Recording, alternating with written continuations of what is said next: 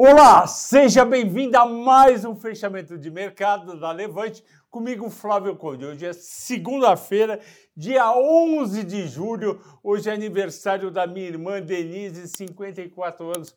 Parabéns, minha irmã, você é a melhor irmã do mundo. E também o programa é dedicado ao Teverson, que foi o segundo a comentar. O primeiro já tinha tido a dedicação semana passada. E o Teverson pediu para eu mandar um abraço para o irmão dele, o Tenilson. Tenilson, um abraço para você. Estamos virando um programa do, Faustão, hein?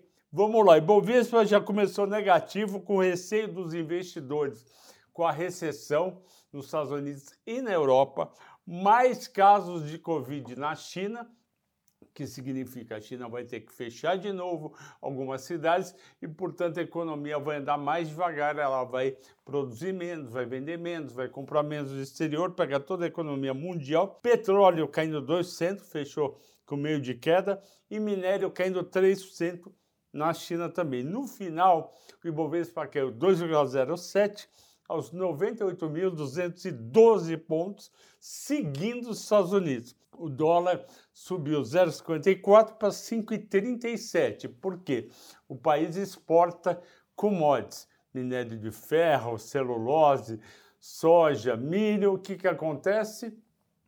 Se essas commodities caíram, o país vai vender menos e, portanto, vai entrar menos dólares, os dólares sobem de valor. Nas mais negociadas, Vale caiu menos 3,4%, Petrobras menos, menos meio, Eletrobras caiu 3,8%, achei bem exagerado, foi para 42 e pouquinho, B3 menos 5,8%, porque o pessoal está negativo com a bolsa para o mês de julho. Destaques de alta: Vivo 0,80.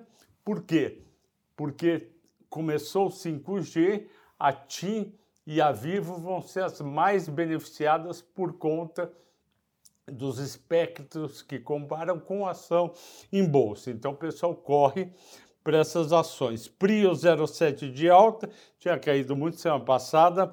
Açaí meio de alta, Miglu 0,4 de alta, JBS 0,2. Para JBS é, é bom o dólar subir porque ela tem seus resultados principalmente nos Estados Unidos. Destaques de baixa, Gol menos 11, Azul menos 7. Eu disse para vocês na sexta-feira, olha, Gol e Azul estão entre as altas, as maiores altas, mas isso tem que, a gente tem que esperar para ver que não é essa moleza, só porque subiu o preço da passagem aérea, quer dizer que subiu o resultado. Hoje elas devolveram, B3 menos 5,8, Duratex menos 5,6.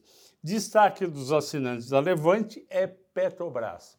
Petrobras, pessoal, tem, como eu já disse aqui algumas vezes, ela tem duas espadas aí pela frente. Ela tem o petróleo podendo cair no mercado eh, externo.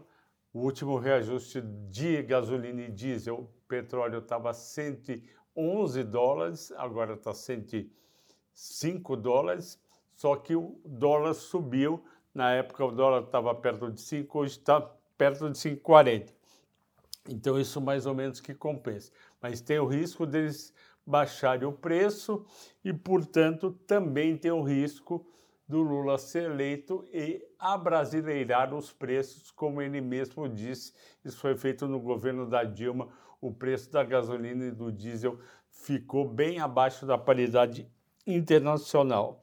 Então, esse é o risco do, de Petrobras. É uma ação que está barata. Se você pegar o lucro dos últimos 12 meses, pegar o valor de mercado, dividir pelo lucro, você vai chegar aí num PL de 3,5, 4 PL das empresas americanas é na faixa de 15, então é uma ação muito descontada. Por quê? Porque tem esse risco de um novo presidente ou mesmo atual presidente ir lá e mudar os preços, fazer uma pressão para que mude, não siga mais a paridade do petróleo no mercado internacional. Por isso que se você ama petróleo, tem certeza que o petróleo vai subir, é muito menos arriscado você ficar comprado em PetroRio ou 3R, ok, pessoal? Agradeço a todos pela audiência, pela paciência. Até amanhã.